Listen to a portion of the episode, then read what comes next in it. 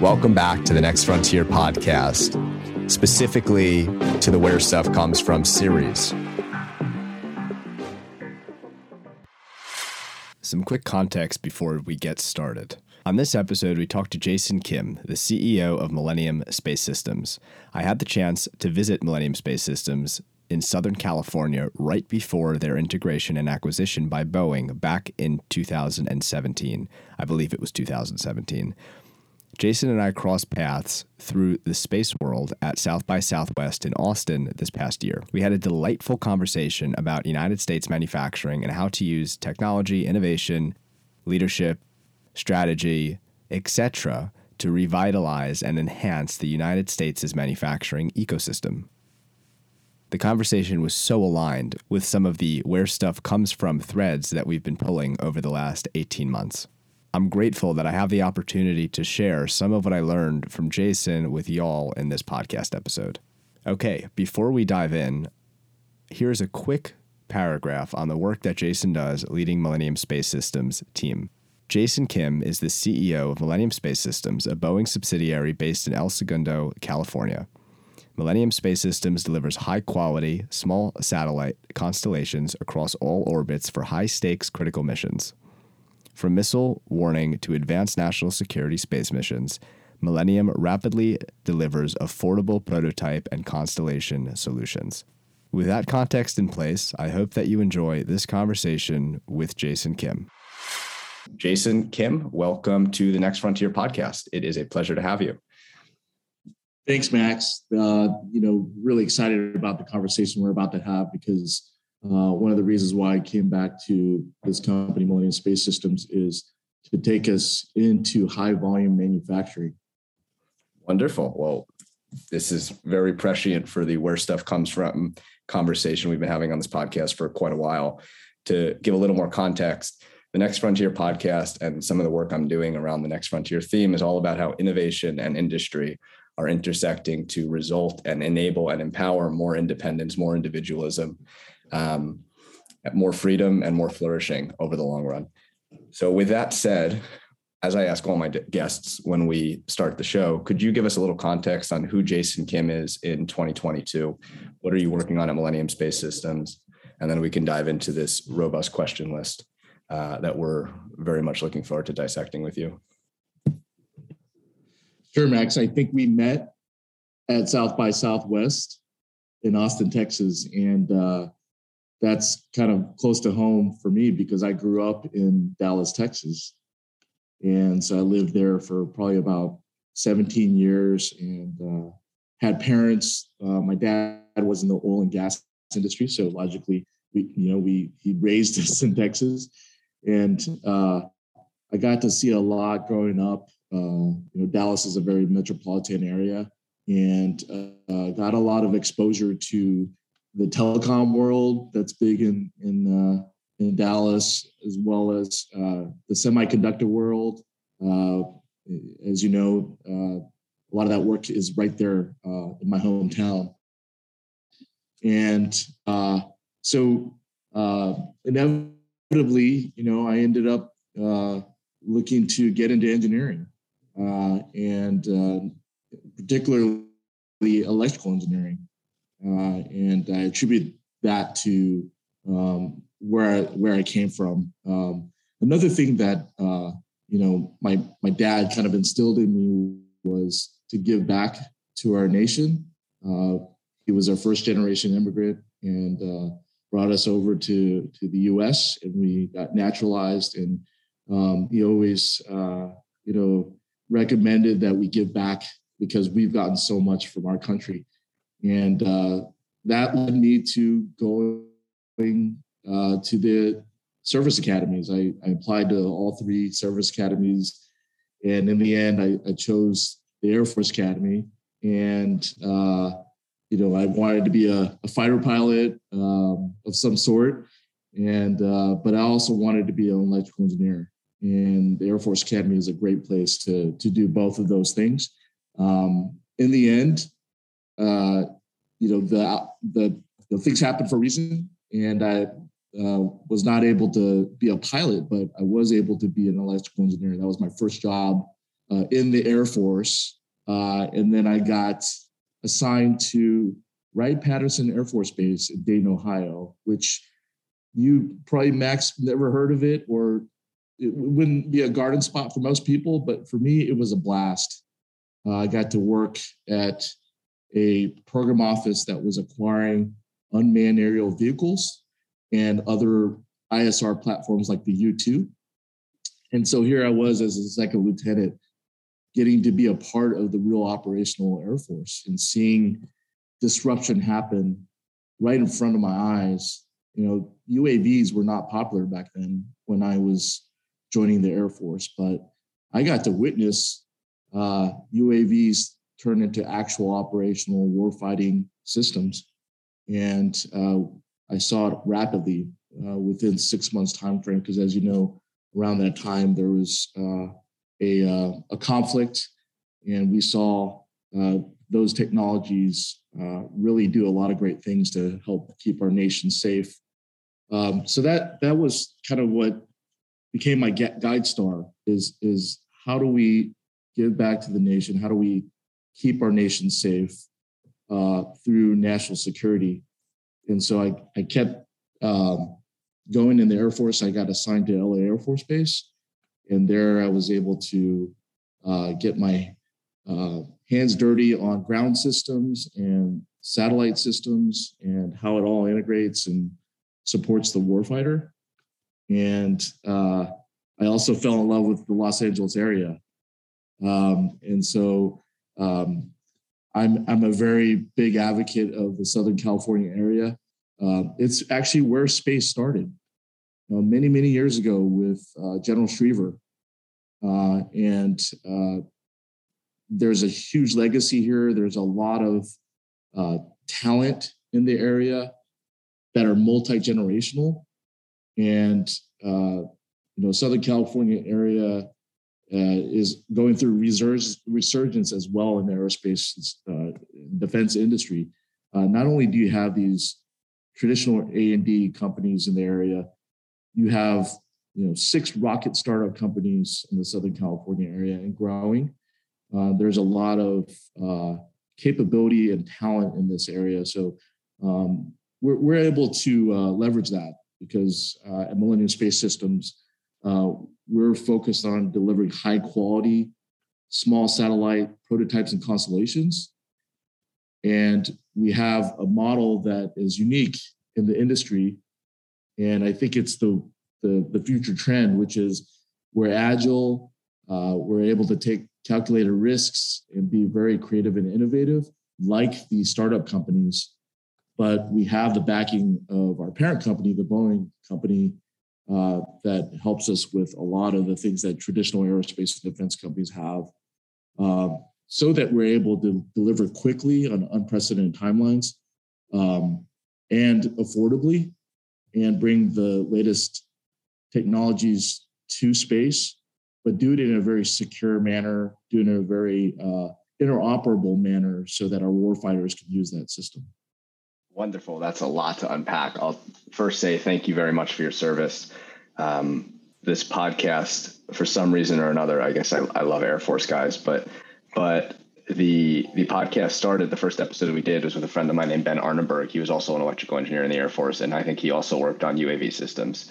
Um, we ended up having a conversation about him building a small business while he was a second lieutenant in in the Air Force, uh, and then his business from there. But interesting way that we kicked it off. And then we had Brian Beam Mao on from AFWERX. He's the the, the, the gentleman who who built AFWERX uh, a couple of years ago. That's the Air Force's innovation arm.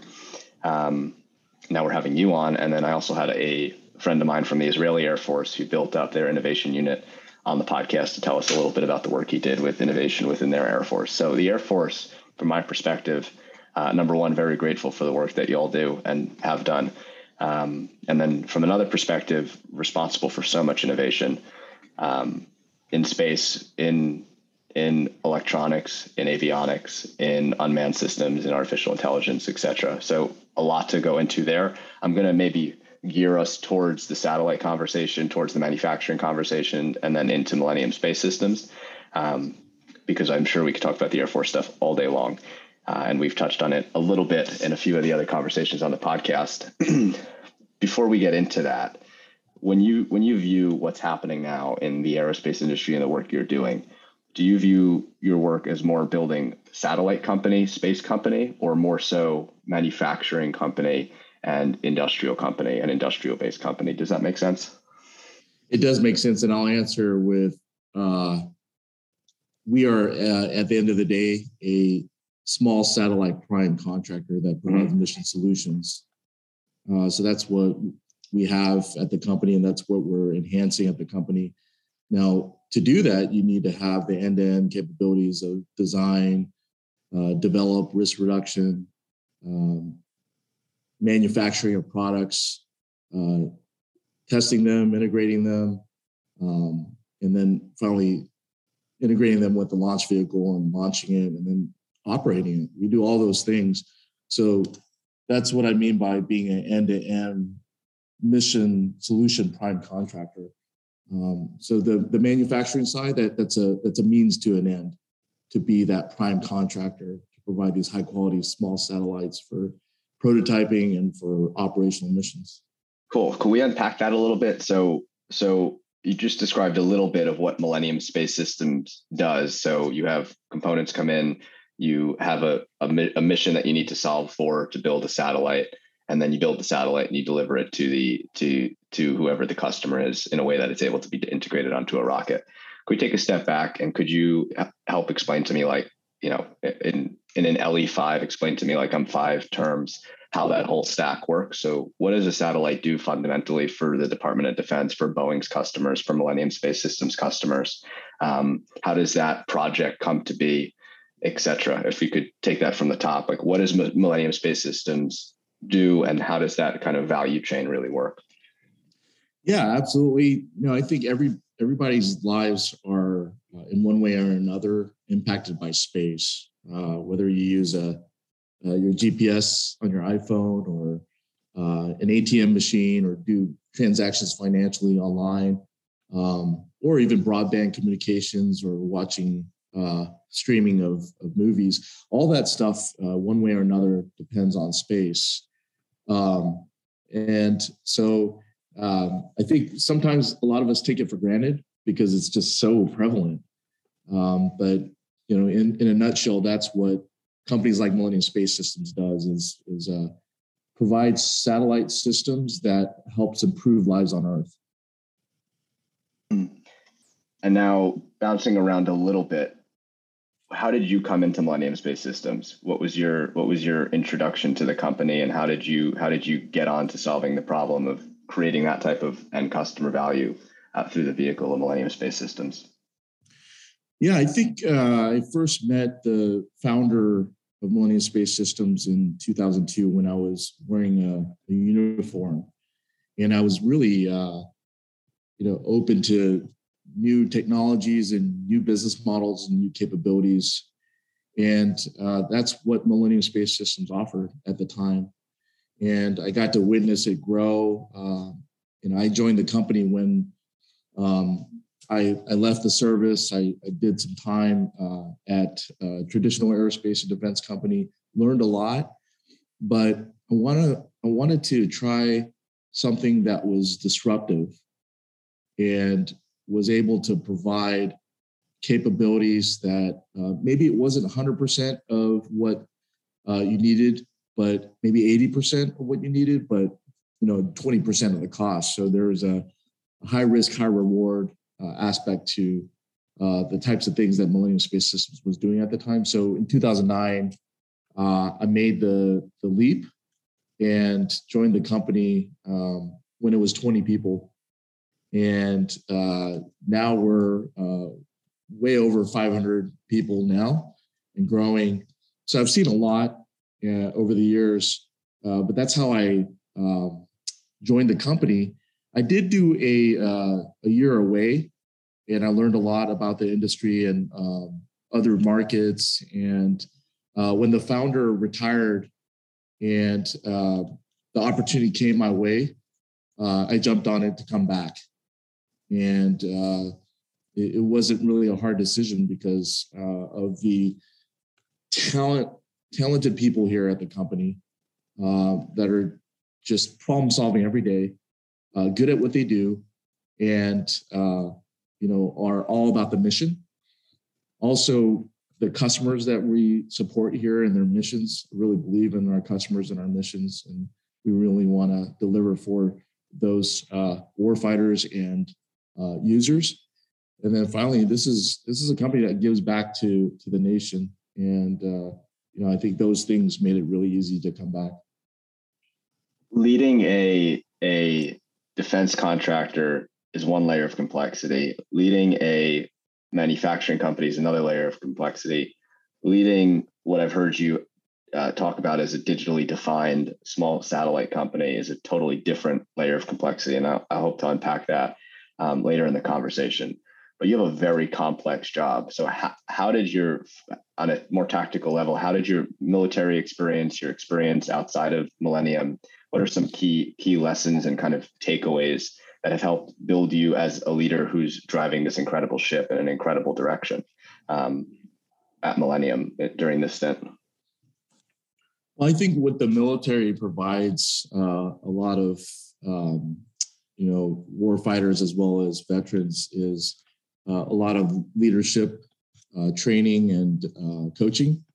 So at the end of the day, uh, myself and my leadership team uh, are leading our company through challenging environments, um, problem solving every day.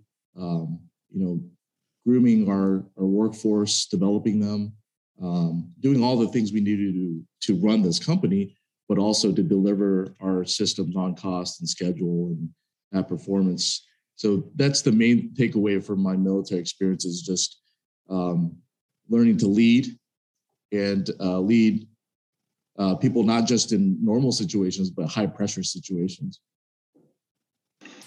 I think something I've seen in the kind of SMB manufacturing world as I've been doing some of this work and with some of the other conversations I've had that the the ownership piece of the question about where stuff comes from and how do we innovate starting at the top and having like not just the ta- the technical skill set but the leadership skill set to to make sure you're continuously improving to make sure that uh, problems are getting solved on a day-to-day basis at all levels.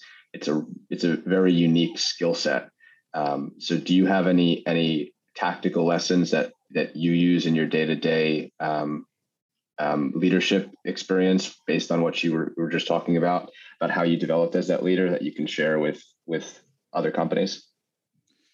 Yeah, I think uh, the main um, advice I would give um, other leaders in the industry uh, is just to listen, to listen more, to actively listen to the experts. Um, uh, we as leaders may not be the experts in uh, respective areas at the company, uh, but you hire very talented people that are experts at what they do.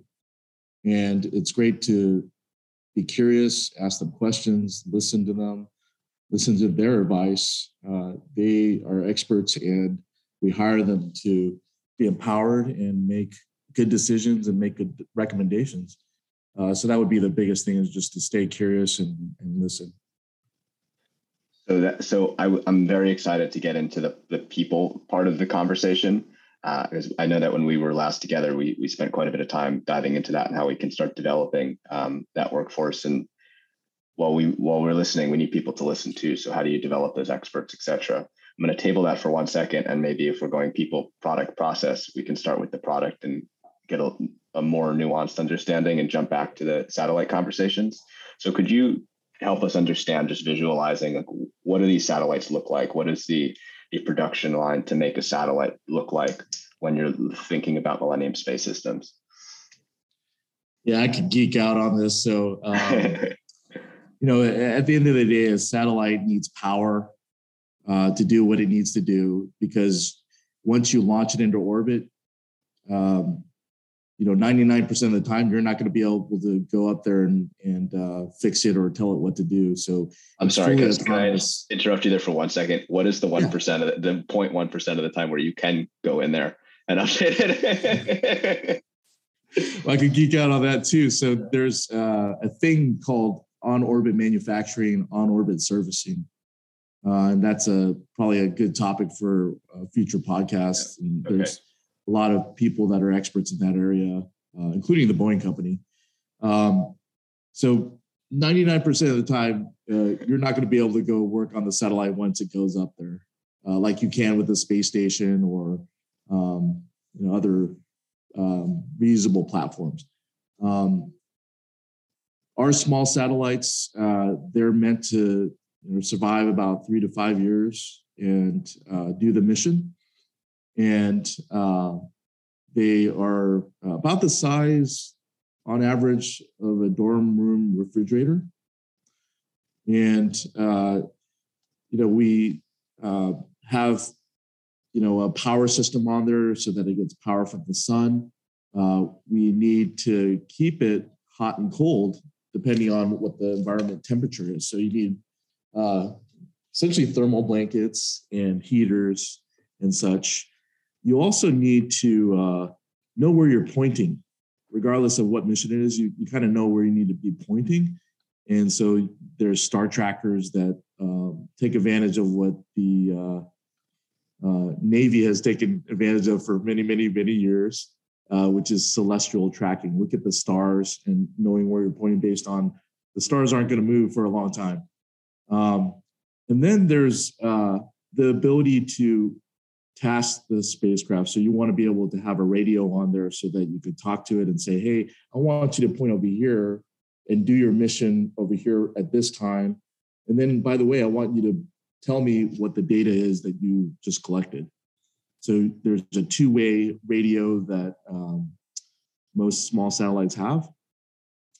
And then, of course, you know, to do all this autonomously, you need a, a computer on board. You need a, a full-fledged flight computer on board. So that is the brains of the satellite.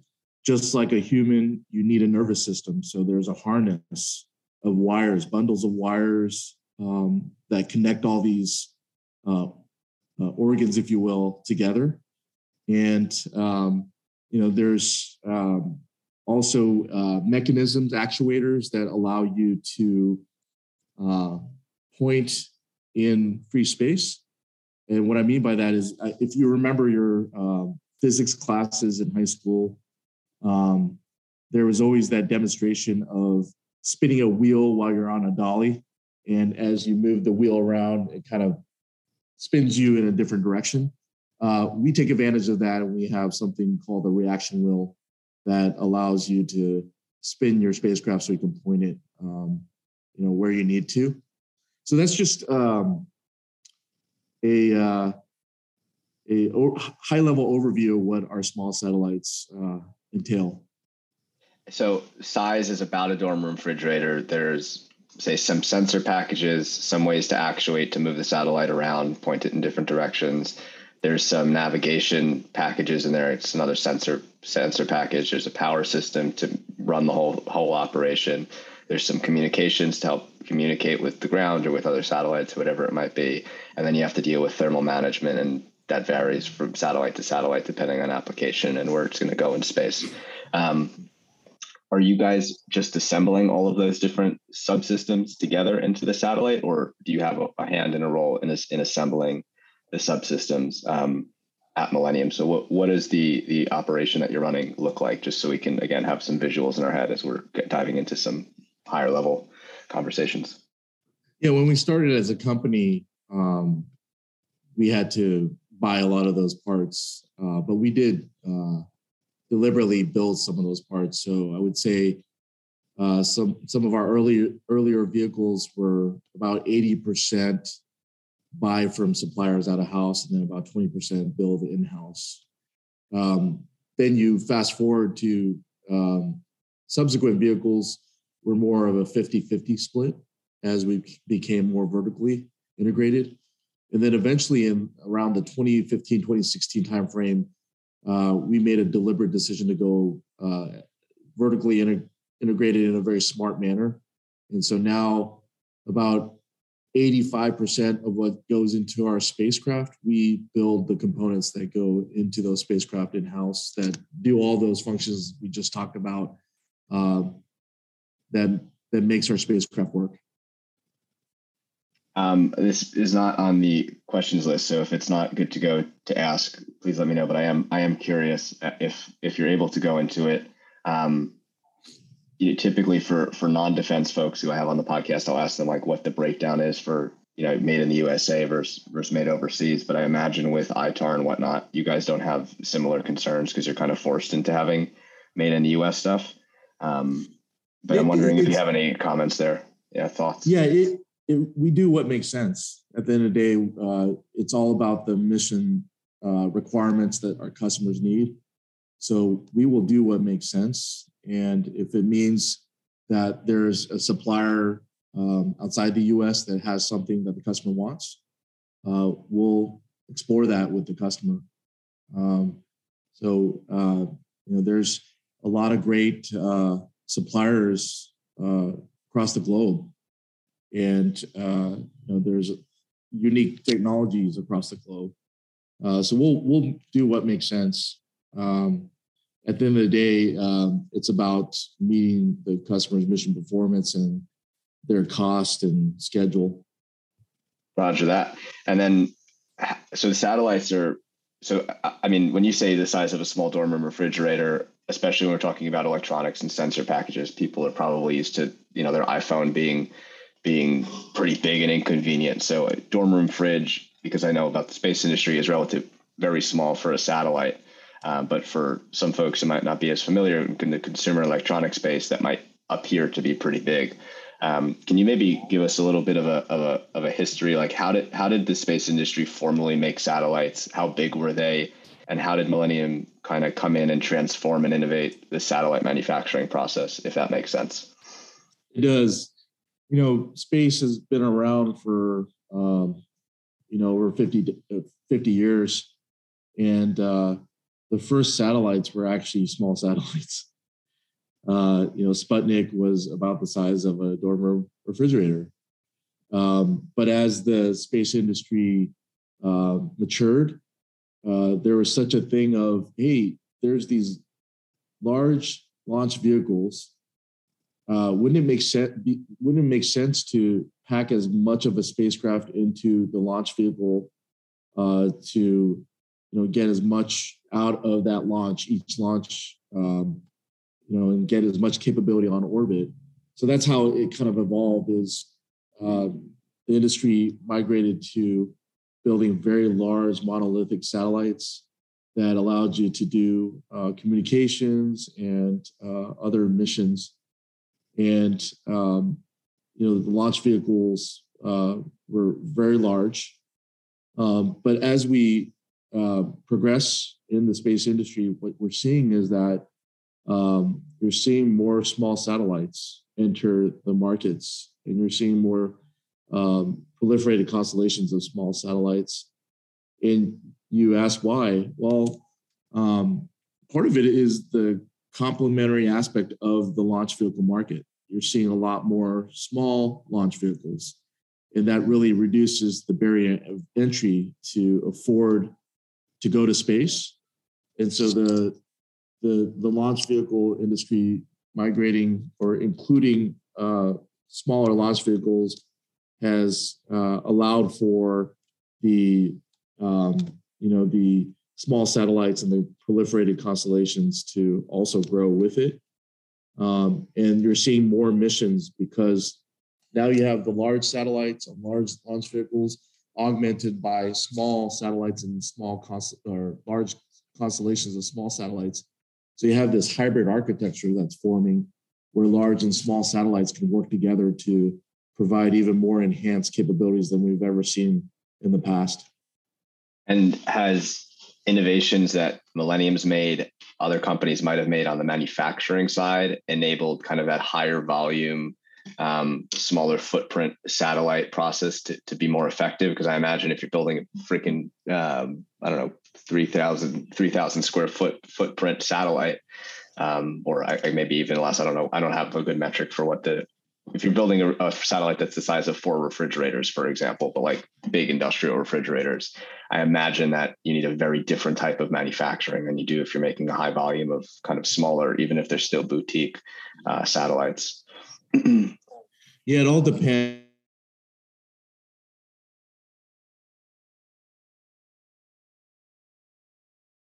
Many uh, good examples, Max, as you know, of uh, large satellite manufacturers uh, building satellites like GPS in high quantity. Um, mm-hmm.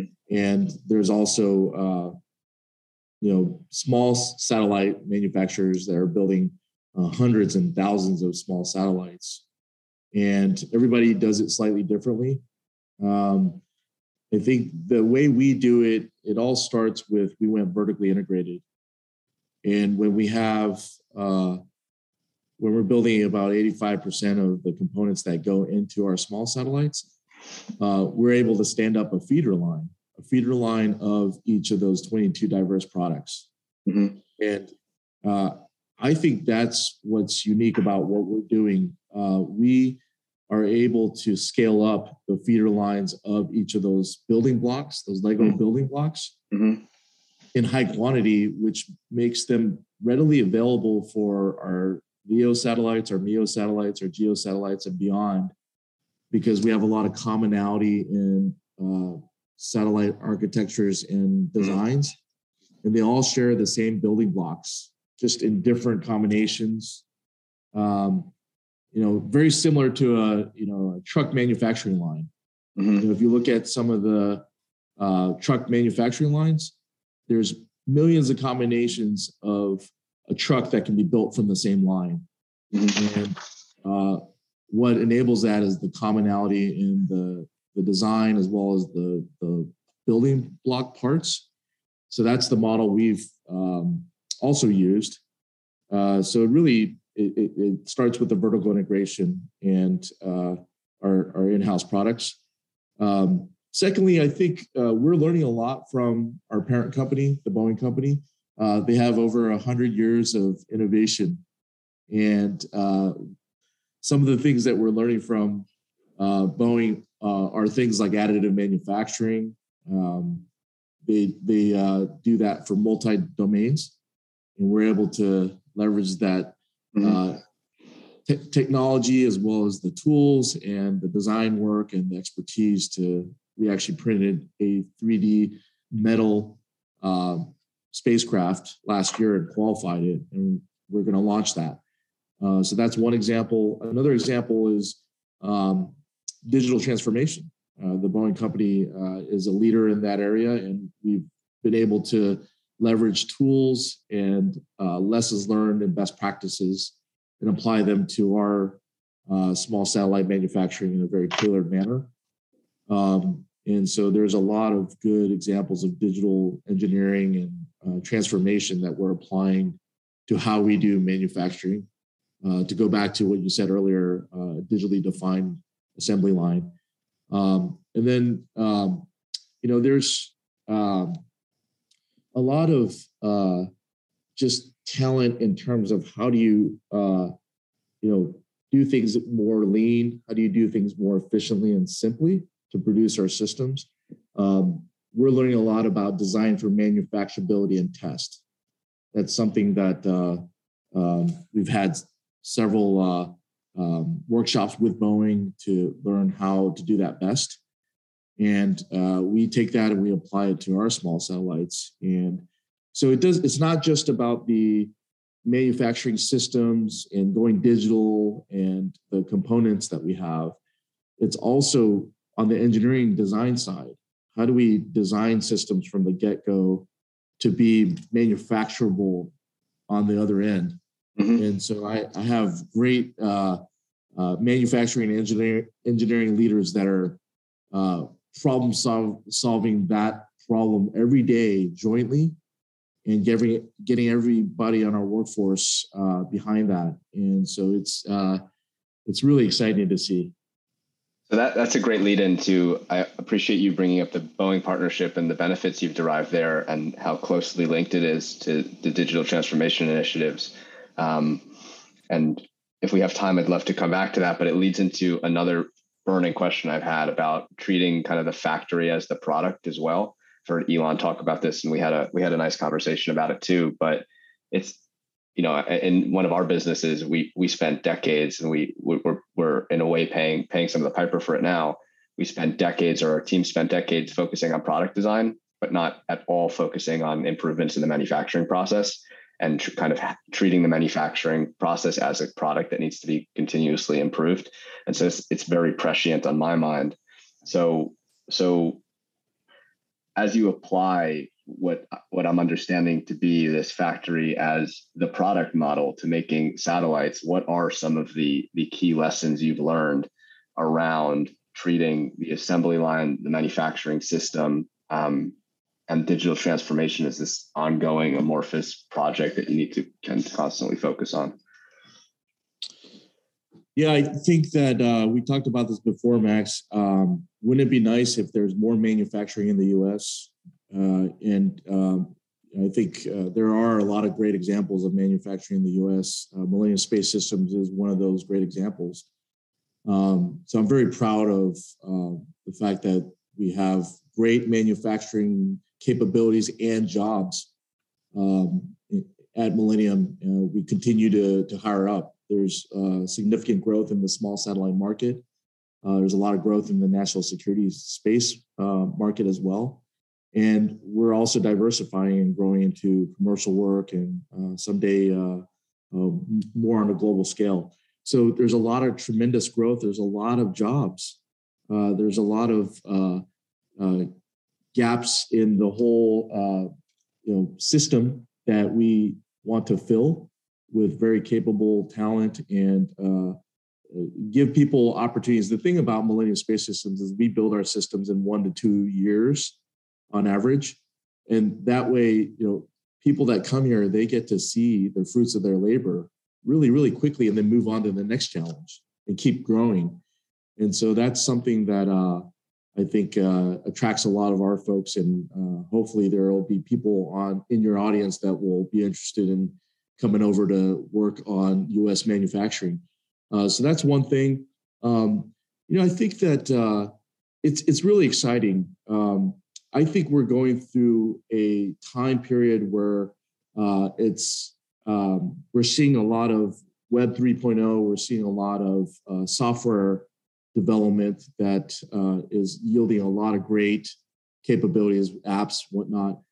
But going forward, like you mentioned, uh, you know, others doing, uh, you know, um, more modern manufacturing. I think industrialization in manufacturing will be the next uh, great technology revolution in the U.S. And uh, we're going to see it at the global stage as well. So uh, we we are uh, very uh, grateful to be part of that, uh, and we're taking advantage of everything we can in terms of the best practices, the best tools, technologies, um, even from other industries. It doesn't have to be just from the aerospace and defense industry. We look at other industries for um, you know uh, dual use commercial technologies, and we have the smarts to space qualify those technologies to withstand the harsh radiation environments in space. Um, but we could take stuff from the Silicon Valley, the other industries like the automobile industry, where uh, piece parts are uh, more reliable and, and, higher quality because of just the sheer numbers that uh, are being um, delivered.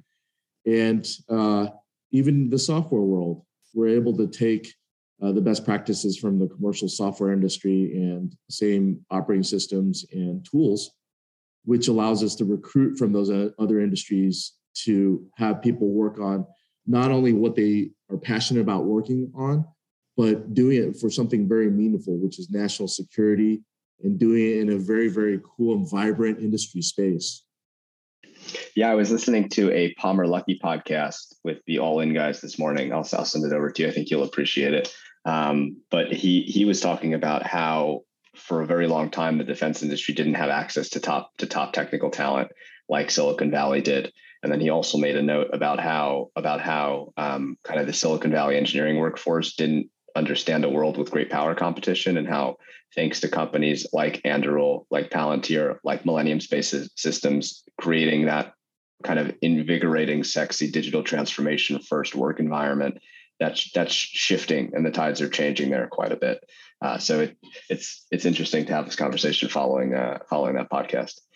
Well, that's that's uh, that's a good uh, conversation topic. I think uh, it's a misconception that uh, innovation and creativity and uh, top talent only come from the commercial world.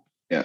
Um, those that know uh, in the aerospace and defense world, uh, the nation and the nation's industrial uh, base have done some amazing things uh, and taken things that are normally sci-fi and turned it into reality. So uh, obviously, you know, with my background, I've been exposed to a lot, and there's just a lot of great uh, innovation that's hap- happening on both sides, the traditional aerospace and defense world as well as the commercial world. So I, I would, I would not discount what uh, both worlds have to bring to bear. Yeah, and the convergence that's happening, particularly right now, it's absolutely beautiful. So thank you for leading there. Um, one question that I, I have to sneak in and then getting into to, to the workforce conversation to, to wrap to wrap up today. How has the aerospace and defense industry um, been impacted by some of the supply chain pressures that are that are unfolding right now? Are you guys super tight? I know on the labor market side, you said that you're that you're squared away and you're constantly that you're hiring a lot right now. Um, but on the supply chain side, what did, how have how has that impacted your ability to operate? Yeah, it's impacting the whole world. Uh, when you you know see, uh, and let's just look at the uh, electric vehicle industry. Uh, you know, you could see the uh, very public uh, impacts that the global supply chain has had on that industry. Um, so every industry is getting impacted. Um, you know, one of the things that I'll go back to is Millennium's vertical integration. Because of the vertical integration, that's one step uh, to mitigate the challenges, um, not having to rely on uh, you know a third party for everything. I think that certainly uh, helps to mitigate the challenges. Um, we have very bright people at this company that are uh, very experienced on uh, coming up with workarounds, um, working with the engineering teams uh, on the design so that if there is a particular piece part that was unpredictably, uh, you know, being uh, impacted by supply chain issues, uh, there are workarounds for that, and, and our team uh, does that on a on a daily basis. So I'm very uh, grateful for our um, manufacturing and supply chain and logistics team here. Uh, we have some great individuals, great processes. we're putting in all the tools to make that even smoother. So we're not just gonna um, sit back and react. We're going to be proactive and put in the systems to get even more efficient and have even more agility to work around solutions. So not only treating your factory as a product, but your supply chain is also a product that requires tender love and care from the from a talented team.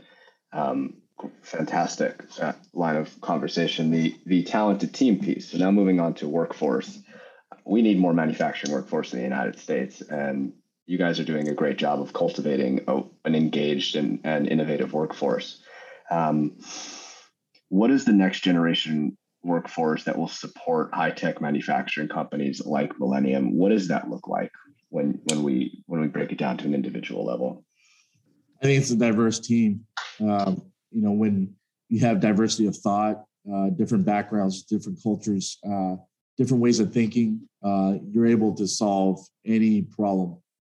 Uh, and uh, I'm seeing that in Millennium Space Systems. We have a very diverse team here. Um, and I, I think, you know, for some of these jobs, these very, very uh, noble jobs, uh, you don't, the misconception is you have to have a, uh, a college degree for some of these jobs. There's a lot of jobs in our skilled workforce where you don't have to have a college degree. You just have to have the uh, motivation, the aptitude, uh, and uh, the willingness to learn and uh, work hard. And there are there are a lot of jobs where we're seeking those uh, type of uh, talented people. Um, if you do decide to go to college or, or, grad school, there's plenty of jobs for that too. And so, you know, a company like Millennium Space Systems, we have multi disciplines, multi roles. We have non-engineering jobs. Uh, everybody is needed to contribute to building and designing and testing and launching and operating these spacecraft. Uh, so I encourage uh, you know people from all types of backgrounds to look into our careers website and see if there's something that interests uh, you. Um, Max, I could use your help to get the word out because uh, we can't tell enough K through 12, uh, you know, STEM, um, you know, students. We can't tell enough, uh, you know, skilled workforce or uh, folks getting their degrees uh, enough about the opportunities that you get at Millennium Space Systems and the uh, ability to see your stuff, um, you know, within a very short time frame on orbit, doing meaningful things for our customers. Very cool. Um, I'll I'll end. I mean that that is a great call to action to end on. I'll ask I'll ask: Is Millennium Space Systems actively hiring right now? And if anyone's interested, where can they go to uh, to to engage with you all? The answer is yes, yes, yes. Uh, and you can just go to our website. It's www.millennium-space.com. And there's a careers uh, web page that uh, has all of our requisitions. Uh, and, uh, you know, we're looking for exceptional, talented individuals that uh, are good at what they do. Wonderful. I have many more questions. I know that you have to pop off. Jason Kim, thank you very much for coming on to the Next Frontier podcast. Uh, audience, I will put a bunch of links to other podcasts we've done around topics like digital transformation, a little bit more about the US Air Force and the innovative work that happens there. Uh, space, we did an episode on space that I think will complement as well. But Jason, thank you so much for the conversation. So that's Millennium Space Systems. And can people engage with you personally? Are you on Twitter? Are you on any social media? Where can people keep up with your work in and out of Millennium Space Systems? I'm working on it. Right now, you can contact me on LinkedIn, uh, but Millennium does have an Instagram webpage. Uh, so follow us on LinkedIn as well as uh, Instagram. And uh, look forward to having some great conversations. Thank you so much for listening to this episode of the Next Frontier podcast. If you would like to follow along, learn more, dive deeper into our content, we are now live on Substack.com. You can head on over to maxgoldberg.substack.com. That's M A X G O L D B E R G.substack.com where we're publishing all of our podcasts from now on, all of our blogs, some long form essays, and some other fun goodies along the way.